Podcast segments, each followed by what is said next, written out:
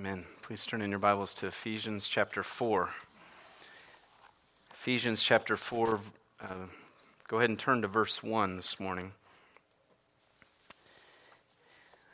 We're pausing our study through the Gospel of Matthew to consider commitments that God calls us to as members of Abounding Grace Church.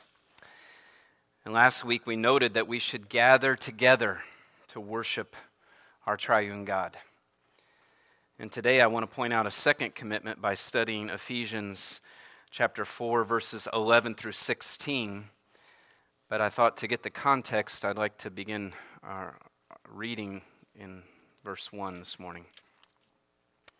So, Ephesians 4 1, if you're using the black uh, Bibles provided, that can be found on page 977. And again, if you're able, I'd ask you to stand, please, for the reading of God's Word. Ephesians 4 1. I, therefore, a prisoner for the Lord, urge you to walk in a manner worthy of the calling to which you've been called, with all humility and gentleness, with patience, bearing with one another in love, eager to maintain the unity of the Spirit in the bond of peace. There is one body and one Spirit, just as you were called to the one hope that belongs to your call one Lord, one faith, one baptism one God and Father of all, who is over all and through all and in all. But grace was given to each one of us according to the measure of Christ's gift. Therefore, it says, When he ascended on high, he led a host of captives, and he gave gifts to men. In saying he ascended, what does it mean but that he had also descended into the lower regions, the earth? He who descended is the one who ascended far above all the heavens, that he might fill all things. And he gave the apostles, the prophets, the evangelists, the shepherds, and teachers to equip the saints for the work of ministry, for building up the body of Christ, until we all attain to the unity of the faith and of the knowledge of the Son of God, to mature manhood, to the measure of the stature of the fullness of Christ, so that we may no longer be children, tossed to and fro by the waves and carried about by every wind of doctrine, by human cunning, by craftiness and deceitful schemes. Rather, speaking the truth in love, we are to grow up in every way into Him who is the head, into Christ, from whom the whole body, joined and held together by every joint with which it is equipped when each part is working properly, makes the body grow so that it builds itself up in love. Amen. May God add His blessing to the preaching of His word. Please be seated.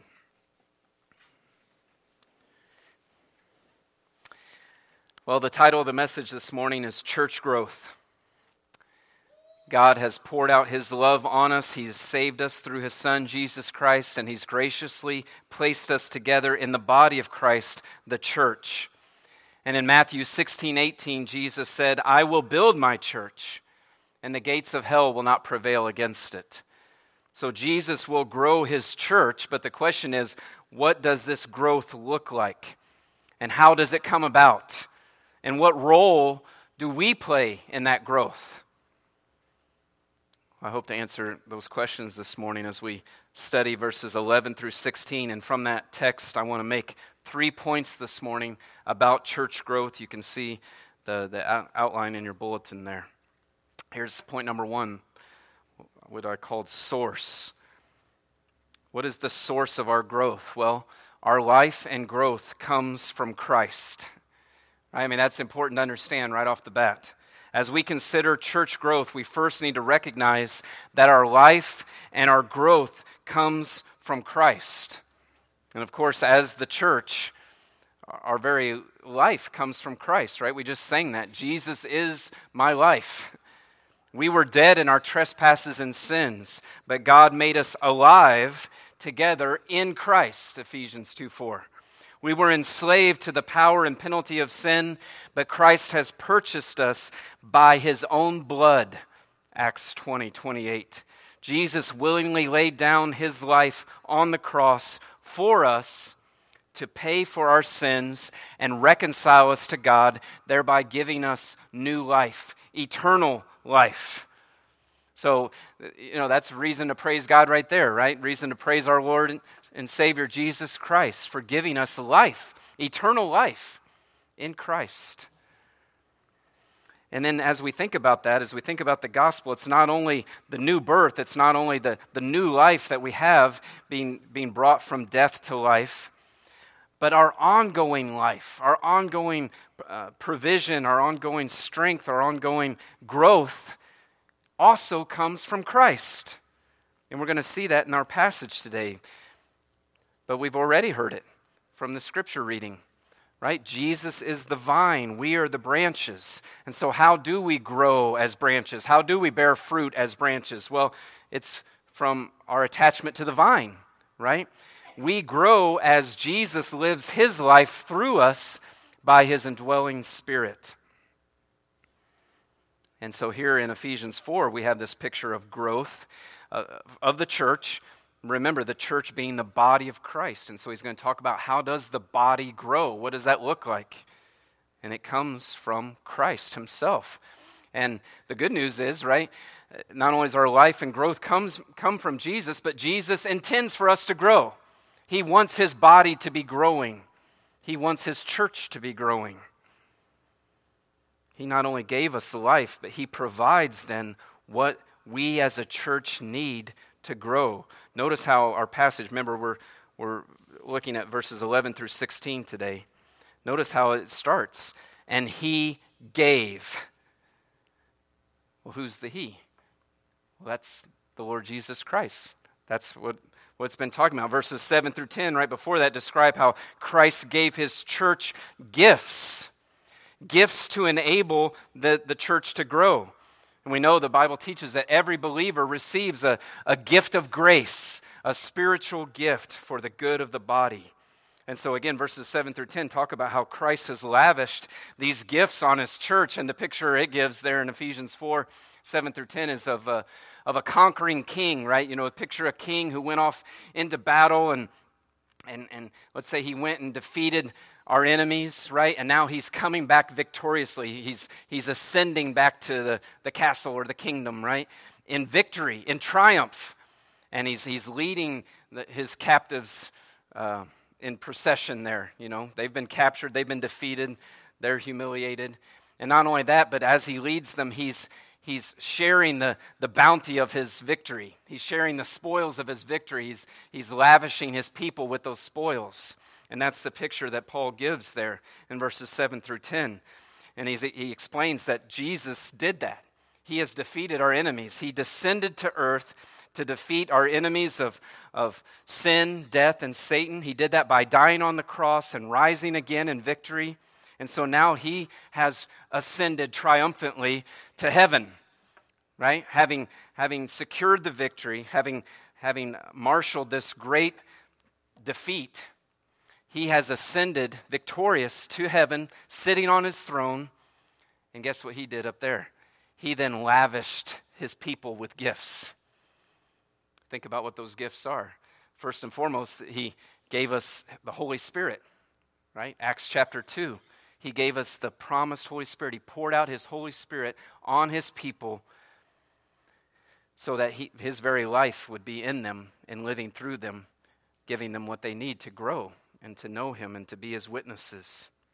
Not only does he then lavish on us the Holy Spirit, but then, like I said, the, the verses 7 through 10 explains he gives us, along with the Spirit, gifts of the Spirit right? He gives us those spiritual gifts, or as Corinthians says, those gifts of grace.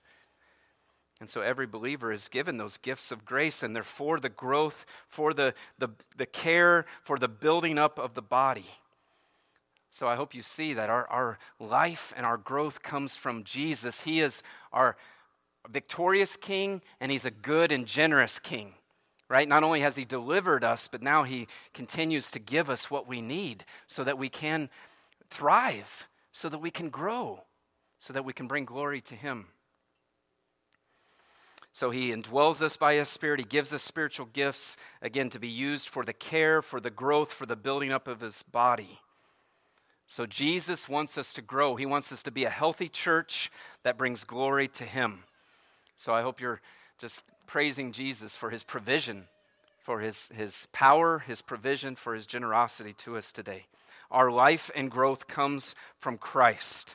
He is our very life. He is the source of our growth. So that's the first point. Secondly, let's consider the goal. Right? We've been talking about growth, but what do we mean when we say that? What kind of growth should we be aiming for? In other words, what kind of growth is Jesus interested in when we talk about church growth? Are we trying to grow as large numerically as possible? That's probably the first thing that comes to our mind when we think of church growth, isn't it? Well, what does the text say? And as we, we're going to see now from verses 13 through 14, the goal is for us to grow up into Christ like maturity. The goal of growth, what is, what is the purpose of this growth? What, how should we be growing? Well, it's to grow up into Christ like maturity. That's point number two.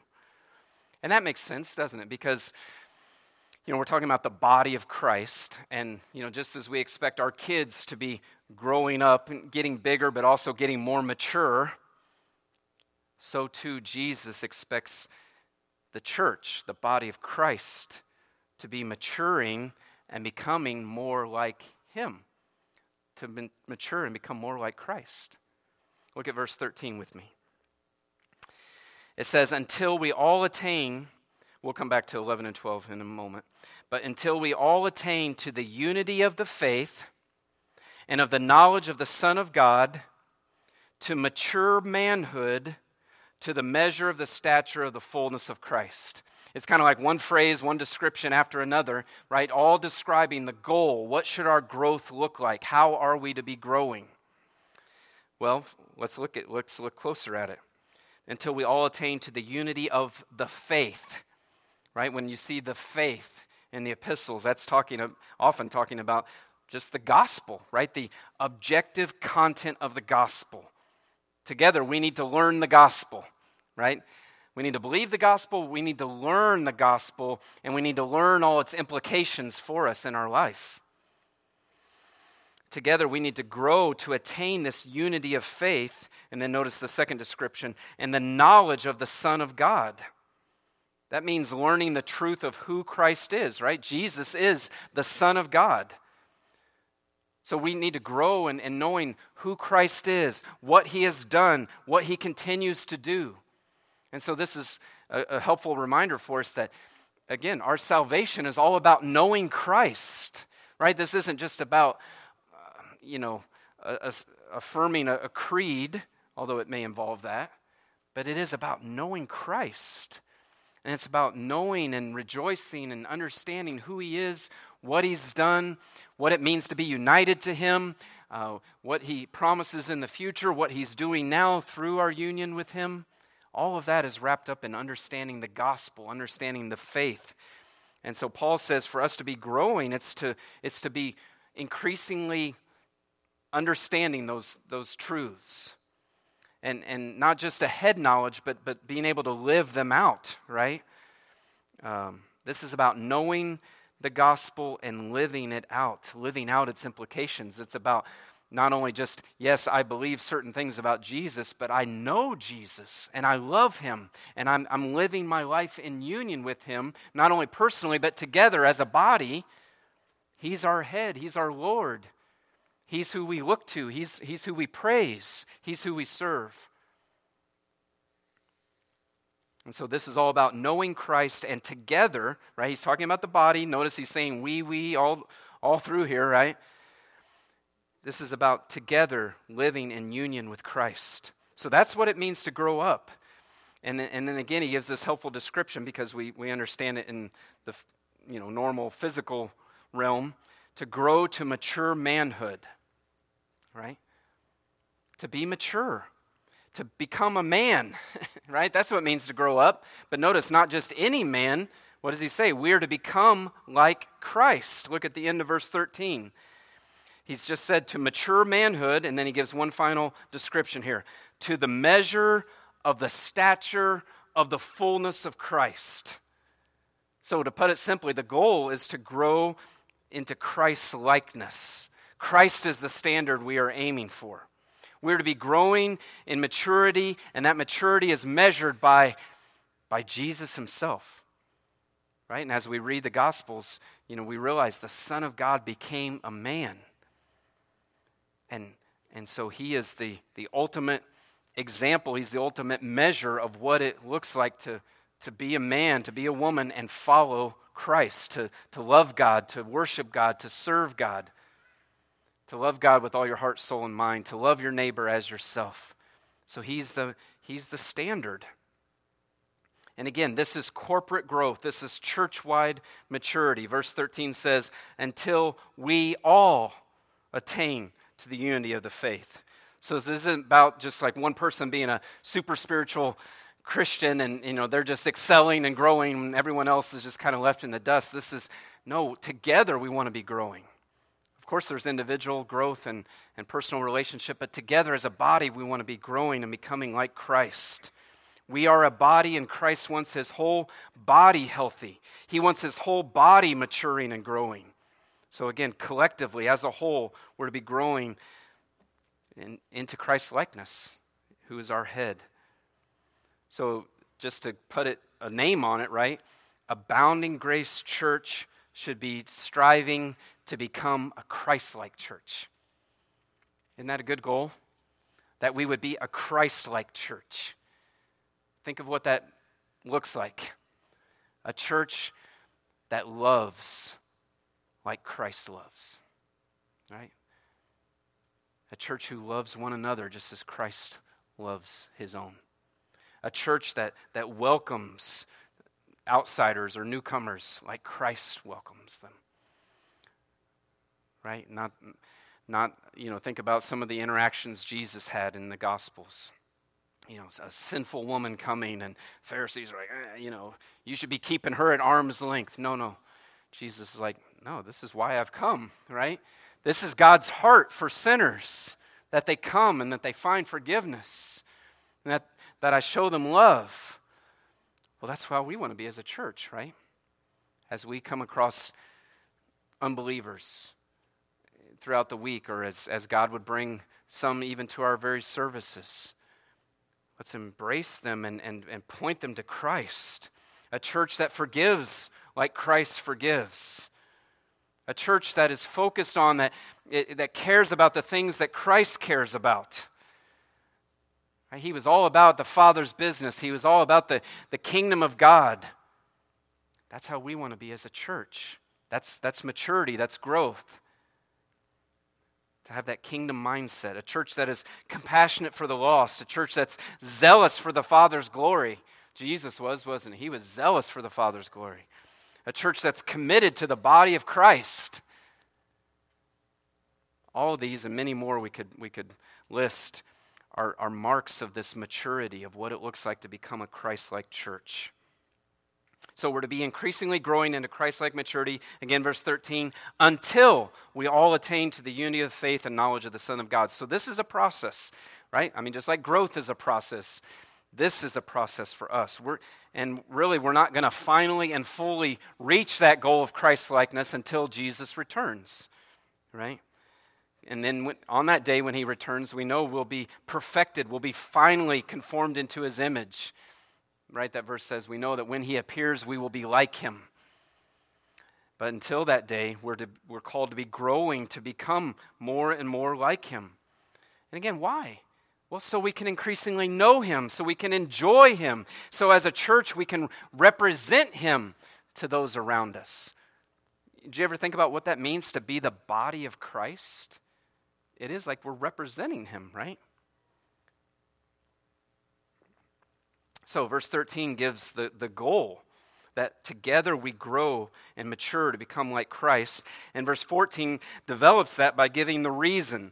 So that, verse 14, we may no longer be children, tossed to and fro by the waves and carried about by every wind of doctrine, by human cunning, by craftiness in deceitful schemes. So, do you see the contrast between 13 and 14? Right? You've got maturity versus childishness right? That makes sense, doesn't it? God wants us to be growing into Christ like maturity so that we're no longer children, so that we're no longer spiritual children, immature. And, and what is that immaturity marked by? Verse 14. Well, he says, children who are tossed to and fro by the waves and carried about by every wind of doctrine, right? what a picture, right? You know, just being kind of blown or blown this way and blown that way and yanked all around and unstable. Um, and that, that marks childishness, doesn't it? Children are, are easily deceived, children are gullible. Right? Because they don't know. They, they don't have the life experience yet to recognize maybe and discern truth from error. And so Jesus, the God through his word, is telling us, hey, we live in a fallen world that has a lot of false teaching. There's going to be a lot of distortions of the gospel. There's going to be a lot of, of, of the philosophy of the world blowing you this way and, and, and false teaching blowing you this, this other direction. And you're going to get yanked all around by distractions and distortions of the gospel. And he's saying, but no, that shouldn't throw you for a loop. You should be mature and stable, right? Immature Christians are the ones who get, get um, all disheveled by that, who get, get all knocked off the tracks, right? Think about, and maybe some of you have been this way or you know others like this. You know, every couple of years there's some Christian fad, I, I say Christian in quotes, right? Some book or some fad, some phenomenon that, that becomes popular, right? Becomes some bestseller. And most of the time it's, it's not even um, biblical. You know, it's some kind of distortion, some kind of false teaching. But don't you know people who would claim to be Christians who, or, or maybe they are Christians, but they're very immature Christians and they just, they buy into it hook, line, and sinker, right? You know, and they're like, oh, this is the greatest thing, you know, and it, and really all it is is just something that's distracting them from the gospel, right? It's taking them away from Christ, where our roots are, are to be planted deep. And so we're to grow in our understanding of the gospel and our knowledge of Christ so that we are not led astray by false teaching. And I, when I was, you know, preparing this message, I, of course, I'm thinking about our 318 study, right? And wow, I mean, is that not a huge example of that, right? That's what they're, that's what the course is geared for. Is it's saying, man, th- there's there's these winds of secular humanism uh, that are, are blowing this way, and and and it's, it's blowing some Christians, or at least some young people who grew up in the church, it's blowing them off the track. And so they're saying, no, we've got to we've got to be aware of those winds. We've got to recognize and discern, and we got to know what the Bible says. We got to know what the gospel is, so that we're stable, so that we we can withstand those those winds, and we're not tossed to and fro. So again, another plug for coming next Sunday night right? Come. Let's, let's grow together. That's what he's talking about, right? And so that's what I want for our young people is to grow together to the unity of the faith and the knowledge of Christ, that we would know the gospel, not just a sinner's prayer, not just a, well, yeah, I don't want to go to hell, but really know the gospel. What does it mean? Why did Jesus die? What does it mean to be in Christ? What is it? What is the atonement? Right? To know these things. Not so we're all smarty pants, but so that we know Christ and that we're not led astray, so that we love Him and grow in our worship of Him.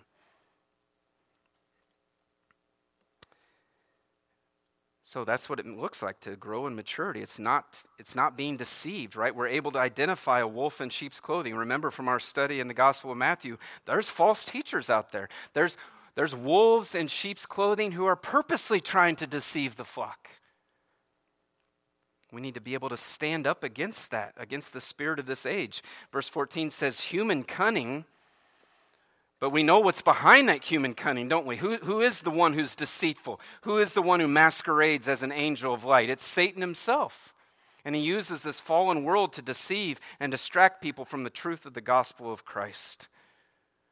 But as we, as a church, by God's grace, grow together into a unity of faith, into a unity of the knowledge of, of who Christ is, what he has done, we'll recognize those schemes of the devil. And, and yet we'll be a stable church, firmly planted in the gospel.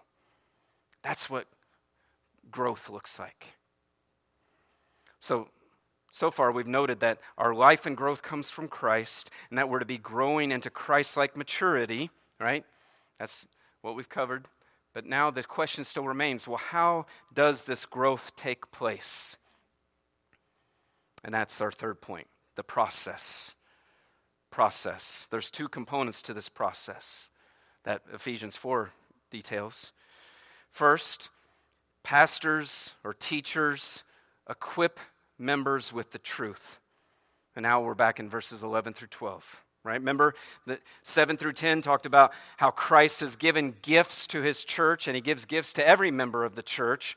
In verse 11, Paul describes those gifts as people. And he hones in specifically on the, the spiritual gifts that have to do with the ministry of the word, verse 11. And he gave the apostles, the prophets, the evangelists, the shepherds, and teachers, all having to do with the ministry of the word. Apostles and prophets had the foundational role as the authoritative recipients and proclaimers of Christ. Evangelists, pastors, teachers, they, I believe, represent the ongoing ministry of the word here, proclaiming the gospel, leading and feeding the flock with the word. Again, it's not just people who stand behind a pulpit, it's people who are leading Bible studies, people who are doing the counseling and discipleship, and, and right, gifted teachers.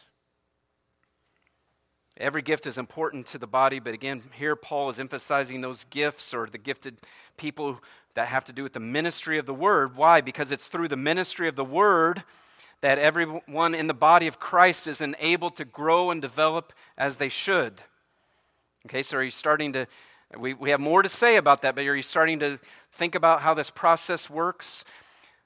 God intends for, Jesus intends for his church to grow, number one, by people being equipped with the word, people being equipped to know the gospel. Right? And we can already say, well, yeah, that makes sense, right? Because if you're saying growth looks like becoming mature and not being deceived, yeah, I need to know the gospel, don't I? So I can recognize that false teaching. So the word is essential in developing every member so that they are mature, so that they can be also using their gifts to serve and build up the body. So Christ gave these ministers of the word to his church. Right? That's what verse 11 says. And now verse 12 further develops that to equip the saints for the work of ministry for building up the body of Christ. An important verse to understand about church growth. To equip the saints for the work of ministry for the building up of the body of Christ. Equipping. That word can mean repairing, but it also, and I believe here, means preparing or training. So people are being, members of the body are being prepared for a purpose. They're being trained with the word for a purpose. What is that purpose? Well, verse 12 says, for the work of ministry, for the building up of the body. So Christ has gifted Abounding Grace Church with, with pastors, elders, right, teachers, others in the body with the gift of teaching so that the Word of God can be taught clearly and powerfully. And as the Word is taught, God's people are equipped to do the work of ministry. Right? The, uh, this helps us avoid an error that I think historically the American church sometimes falls into, and that's the idea that, oh, well, the pastor's the one doing all the, the, the ministry, right? That's why we pay a pastor, you know? Um, I, I don't think Abounding Grace Church has that mindset, but it, it's still helpful to highlight it unless we would fall into that for some reason. No, God's intention, Christ's intention is that every member is doing ministry, right? The, the pastors have a special role to, to teach, lead, you know, protect against false teaching, but teach the truth to equip the saints to do the work of ministry, right? You see that? So, all of God's people are to be doing the work of ministry, okay? Fine if you're tracking with me so far, but what is the work of ministry? what does that mean to serve in the church? What does it look like to to be used for the building up of the body? What does it look like to, you know, if we're talking about spiritual gifts, what does it look like to use your spiritual gifts for the building up of the body? And I think that's an important question. Um, because whenever you throw out the word serving, right? Being a servant or serve or calling people to serve, I reckon that many people start thinking about a position or a title, right? Okay, well, I will I'm going to become a greeter, or I'm going to, you know, become a, a, Sunday school teacher, or I'll work in the nursery, or I'll do this, or I'll do that. And, and those are legitimate ways to serve, don't get me wrong.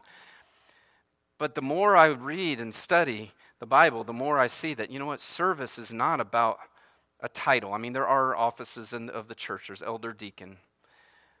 But within the, the, the grand scheme of the body of Christ, serving is about the body loving and serving one another in relationships with the truth. And that's the point I want to develop with you. Okay, that's the second point under number three process.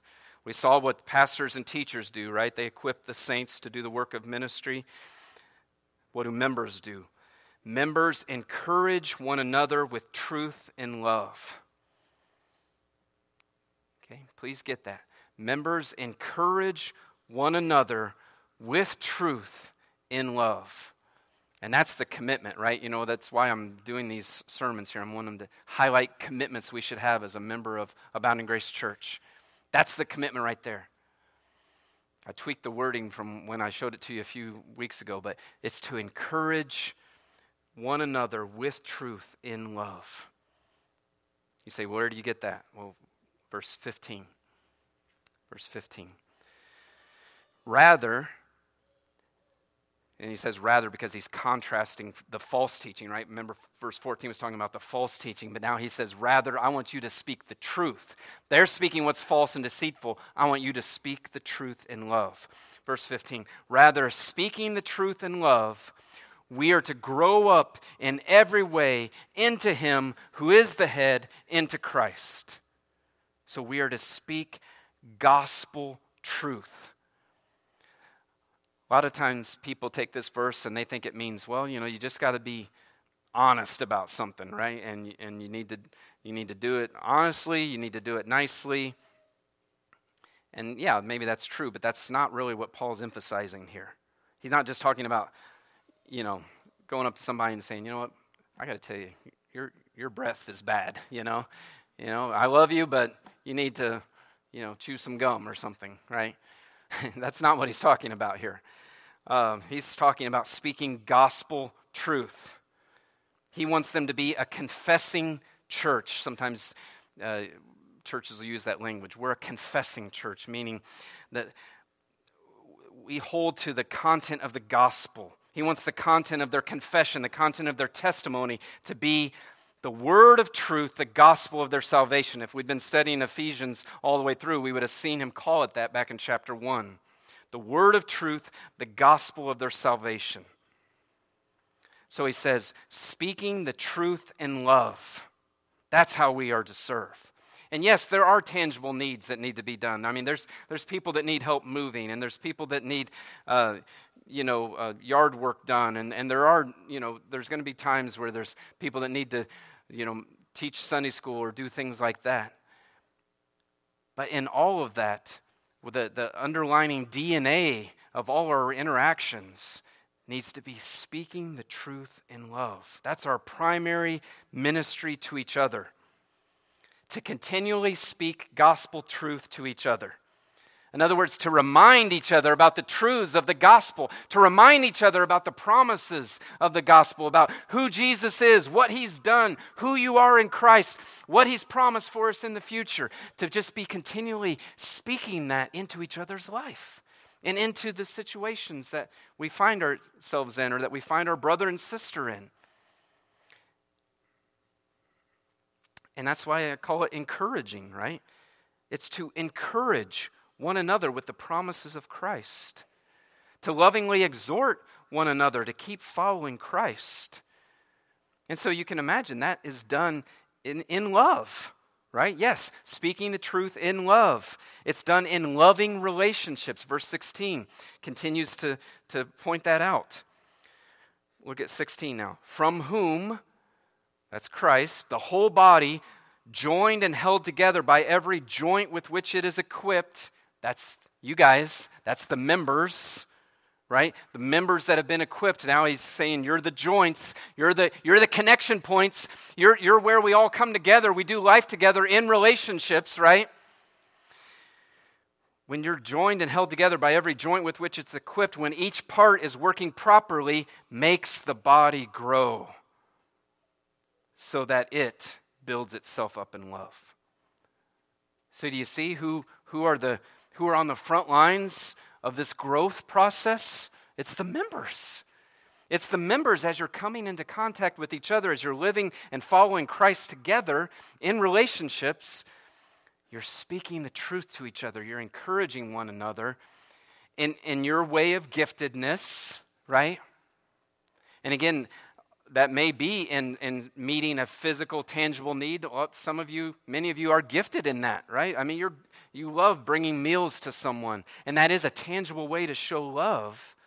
Or, or you love fixing things and helping people. That's a tangible way to show love. And in, in that context, then, you're showing the love of Christ. You're praying with the person. You're asking, How can I pray for you? How are you doing? Right? And you're, you're able to by God's grace, by the Holy Spirit's leading and filling, you're able to speak truth to them in love, right? And again, we've all done that probably well. We've all done that probably poorly sometimes, where maybe we had well, good intentions. Uh, you know, someone's really hurting, and we, you know, we. It's not talking about just callously, you know, throwing out a Bible verse it's about, you know, just hugging them and praying with them. And, and like we sang, weeping with them if they're weeping. And then as the Spirit leads, you're, you're, you're showing the love of Christ, certainly, and, and maybe you're able to talk about the, the truth of Christ, even in your prayer. Right? In your prayer, you're reminding them of gospel truths. So, this is, I mean, I hope verses 15 and 16 is really what I wanted to hone in on today, even though, you know, I, I had to explain everything else because it is pertinent. But when, if we're talking about what is it, our commitment as a member, that's where it is, right? That's where it's found in this passage, verses 15 and 16.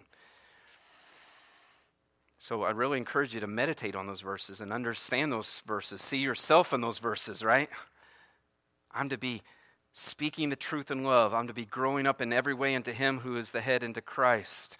I'm, I'm, I'm part of those joints that are holding things together. I'm to be being equipped so that as each part, as me, as a part of the body, is working properly, as I'm, as I'm interacting and loving, it makes the body grow so that it builds itself up. We build ourselves up in love. And again, it all comes from Christ, right? We've said that. Verse 16 says that. From whom? It's Christ. He's the one who saved us, He's the one who's gifted us, He's the one who's placed us. So all the glory goes to Him, but He works through His church to build up the body. John Owen said of Ephesians 4 15 and 16, quote, It is the greatest and most glorious description we have of the communion of the saints that we find in Scripture. so again, that's the, you know, 15 and 16 is talking about living life together. It's talking about fellowship, true fellowship. It's talking about communion. The church body grows stronger because of its fellowship, because remember what fellowship is koinonia, partnership, sharing together. The church body grows stronger because through its sharing together, each joint, each part of the body is involved in building itself up in love. I'm sorry if I belabored that, but that's. Um, that's the commitment I want to emphasize. So I hope, I'm sure you're already knowing how this, what this looks like, right? Encouraging one another happens all over the place. It can happen after service, right? Or in a small group Bible study, or while serving together, or during times of hospitality. And you see how this flows right out of last week's message. This is why it's so important, or one of the reasons, right, why it's important that we gather together to worship God. That's why the weekly gatherings of the church are important. So this can be taking place. So these interactions can be taking place. I love first Sundays, you know, fellowship meal, right? I mean, actually, I, praise God, Abounding Grace Church stays after and fellowships every Sunday, right? But now we just do it over food. Weekly gatherings are important because not only do you hear the Word of God proclaimed, but you're also then having opportunity to hear and speak the gospel to each other through helpful, a helpful comment in a Bible study, by praying the truths of the gospel to, to one another, even during your, your fellowship time, right? Someone, you, you find, you say, hey, how's your week going? Man, I'm really struggling today. Or I've been really struggling this week. It's been a hard week. You know, this has happened, and this has happened, and this has happened. You say, man, I'm, I'm really sorry. And I'm, I'm going to be praying for you, and could we pray right now? Right? And you just pray. And you pray, and, and, as, and you're praying not to lecture them, but you're praying the truths of Scripture to encourage them as you're praying to God and ask and petitioning God, right? Through singing, right? Singing the promises of the gospel to one another in our worship. Ephesians, Colossians says we're by doing that we're actually teaching each other. We're encouraging each other. Of course, this takes place even beyond the weekly corporate gatherings, whenever you're together for times of fellowship, through hospitality, through serving, through, through other interactions throughout the week, through a note, a phone call, a text. You can encourage each other. Share the truth of the gospel with one another. Let someone know you're praying for them. Type out a prayer in a text. And, you know, if you know someone has a, a something heavy going on this week, you just type out a prayer. Say, so they know you're praying for them. The body grows as we encourage one another with the truth in love. Right? In love. Love drives all this. And, and again, we think about what does it look like to come together. Um, we talked about last week having the focus when we come together, not on what am I going to get out of this, but focused on giving God glory, right? Uh, extolling His greatness, adoring Him. And that is our priority. And then the second one then is how can I serve someone else? So again, we the Christ-like thing is to die to self, right? It's not about what, what can I get, and it's not just about me only um, hanging around the people that I'm like the best, although I understand that's going to happen to a degree. But it's about reaching out in love, even someone who's different than me, right? It, that's the beauty of the church is people from all different backgrounds are, are being brought together. What do we have in common? Well we don't have a lot of maybe common interests worldly interests. You know maybe one's a city slicker and one's a country bumpkin or whatever i don't know. But we what we do have in common is the gospel. We're sinners saved by grace. We've been shown such mercy and grace by christ and so we reach out in love. Even though our flesh maybe wants to focus on ourselves, we do this out of love. And of course, that love, as, as Pastor Shannon read, comes from us abiding in Christ. Okay, so let's kind of wrap this up. We see the sequence here, right? The Word of God is taught by those who he, whom he's gifted, whom he's called to teach. And as the word of God is taught, the body is equipped to do the work of ministry. They're, they're taught the gospel, they're taught the importance of, of the body of Christ. God takes his word and equips us. Uh, he renews our minds, sanctifies us. He teaches us to die to self and to serve in love. He teaches us about the importance of the body of Christ. He teaches us about uh, the importance of the kingdom of God. All these things and all the implications of the gospel. And as the Word of God is taught week after week and, and, and, gathering after gathering, our minds are being renewed. We're being transformed to build, to truly love and serve one another. And so then when we hear of a need, we meet it. And when, whenever we serve, we're looking to how can I not only just meet this physical need, but how can I encourage this brother, er, encourage this sister? And through those works of service, then the love of Christ is being displayed. So picture this. Picture what this looks like for the body of Christ here at AGC. Each member doing their part, each member encouraging one another, speaking gospel truth to each other, so that together we're growing into Christ like maturity. I mean, isn't that exciting? I get excited about that when I think about what this looks like. And, and you know, it looks like uh, one of our, our adult youth leaders uh, with, the, with the small groups of young people on Sunday nights, teaching them the Word of God, praying for them, interacting with them together. It looks like us studying Colossians together on a Wednesday. It looks like you guys getting together for coffee or, or for fellowship outside and hospitality. It looks like having someone new over to your house, someone you didn't know and, and, and you're trying to get to know and you're sharing your testimony. You're asking them about their testimony. You're at, interacting how we can pray for each other. It's visiting one of our senior saints, listening to their experiences, then reading a Bible passage with them, right? You don't have to be the, the preacher to do that. You can just meet with one of our senior saints and say, hey, you know what? I was reading something today in my devotions. Could I read it with you?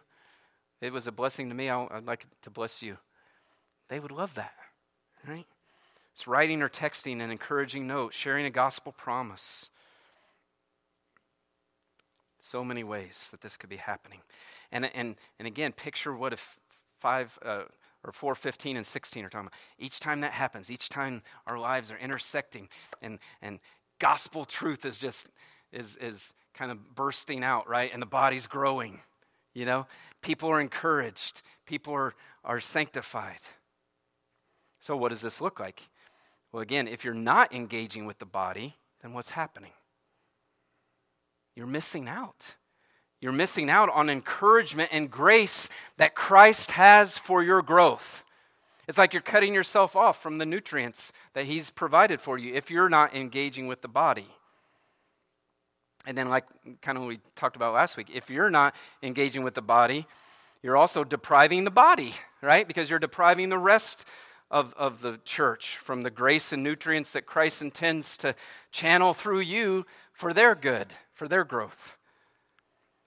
So all these verses start to come together, don't they? Like we saw last week, Hebrews 10 24 and 25. Stir up one another to love and good works Hebrews 3:13 but exhort one another every day as long as it's called today that none of you may be hardened by the deceitfulness of sin. So this should encourage us to be together when the body's together. And then also I hope it helps frame what we do when we're together. Again, whether it's in a gathering or outside, what do we do? What do we talk about? If all we do is merely socialize on a surface level, then our spiritual lives are going to be impoverished. God intends for us to also be sharing about our struggles and the blessings of Christian life. I'm not saying we can't ever talk about, you know, the families and kids and sports or whatever. I mean, that's that's where we're doing life every day. I get it. But let's not just leave it there, right? I mean, what should be different about the church? I mean, unbelievers get together and talk about all that stuff and they leave it there because they don't have any truth to encourage each other with. what do they encourage each other with? But we have the truth. We have the gospel to encourage each other with. So let's let's try to be intentional about um, engaging one another on a at, at, a, at the level of our Christian walks.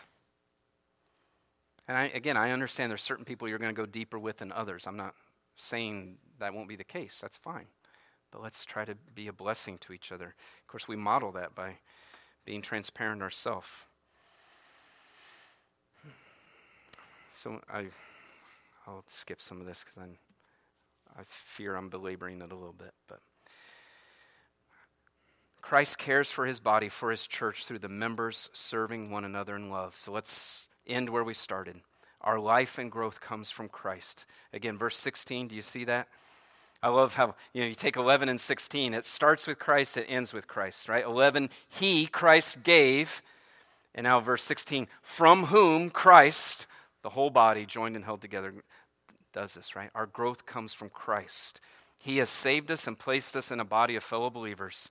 He has indwelt each one of us and gifted us so that we can encourage one another with the truth and love. And as we do that, we will together grow in Christ's likeness. Why? that we may display the beauty and the glory of Christ to the world around us. I thought about that song that we, that we sing sometimes. I think Twila Paris wrote it. How beautiful is the body of Christ, right? Last week, we talked about the church being a display of God's glory. Remember 1 Corinthians 14 that people would come to our gatherings and they could walk away saying, Surely God is in that place. And so, again, I put that before you. May people see Christ when they come to AGC. May they be like, see how they love each other. See how they encourage one another. See how they serve one another. Where does this kind of love come from? And of course, then, praise God, we would have the opportunity to say, well, it's from Jesus. It's from Jesus. He loved us and laid down his life for us on the cross. And then they're brought face to face with Christ. Let's pray. Father, we thank you for your love and devotion to us. Thank you so much for saving us and, and, and giving us eternal life. And, but not just only saving us, but placing us in a body of Christ so that we're not running this race by ourselves. Thank you for not leaving us as orphans, but adopting us into your family and placing us in a family. I thank you for the body of Christ that you've called together here at, at Abounding Grace Church. Lord, we know your universal body is, is expressed in local bodies here. And so I thank you for this local body of believers that you've called out of darkness and into your marvelous light. And I thank you for how you've sovereignly um, placed us together and gifted us. We need each other. Thank you for your commitment to us that you would continue to pour out your love and your grace for our growth through each other. And so, Father, I pray that you will help us to live out this passage. Help us to be equipped. Help, help me and the other teachers to, to, to do to depend on you and to do well at equipping the saints with the gospel truth. And then help us to be connected to each other, to do life together and to be intentional in, in speaking the truth in love. I thank you for how you've encouraged me and, and, and helped me to grow through the saints here. And may we do that for each other again so that the glory of Christ is displayed. Please work that in us, Father. In Jesus' name, amen. We want to continue with our worship service by celebrating the Lord's Supper together. How appropriate, right? As we're talking about Christ's love and the life he gives us and the body of Christ. I'll read just a, a couple of verses from 1 John 4, and then you can take a, a moment to um, just pray and thank God for his grace to you and saving you and, and all that he's given you in Christ. Confess any sin. 1 John chapter 4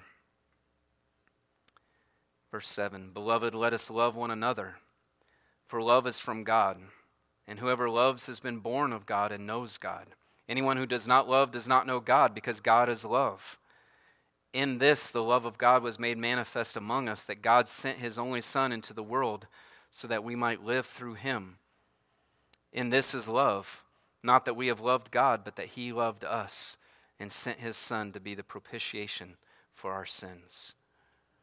Beloved, if God so loved us, we ought also to love one another. No one has ever seen God. If we love one another, God abides in us and his love is perfected in us.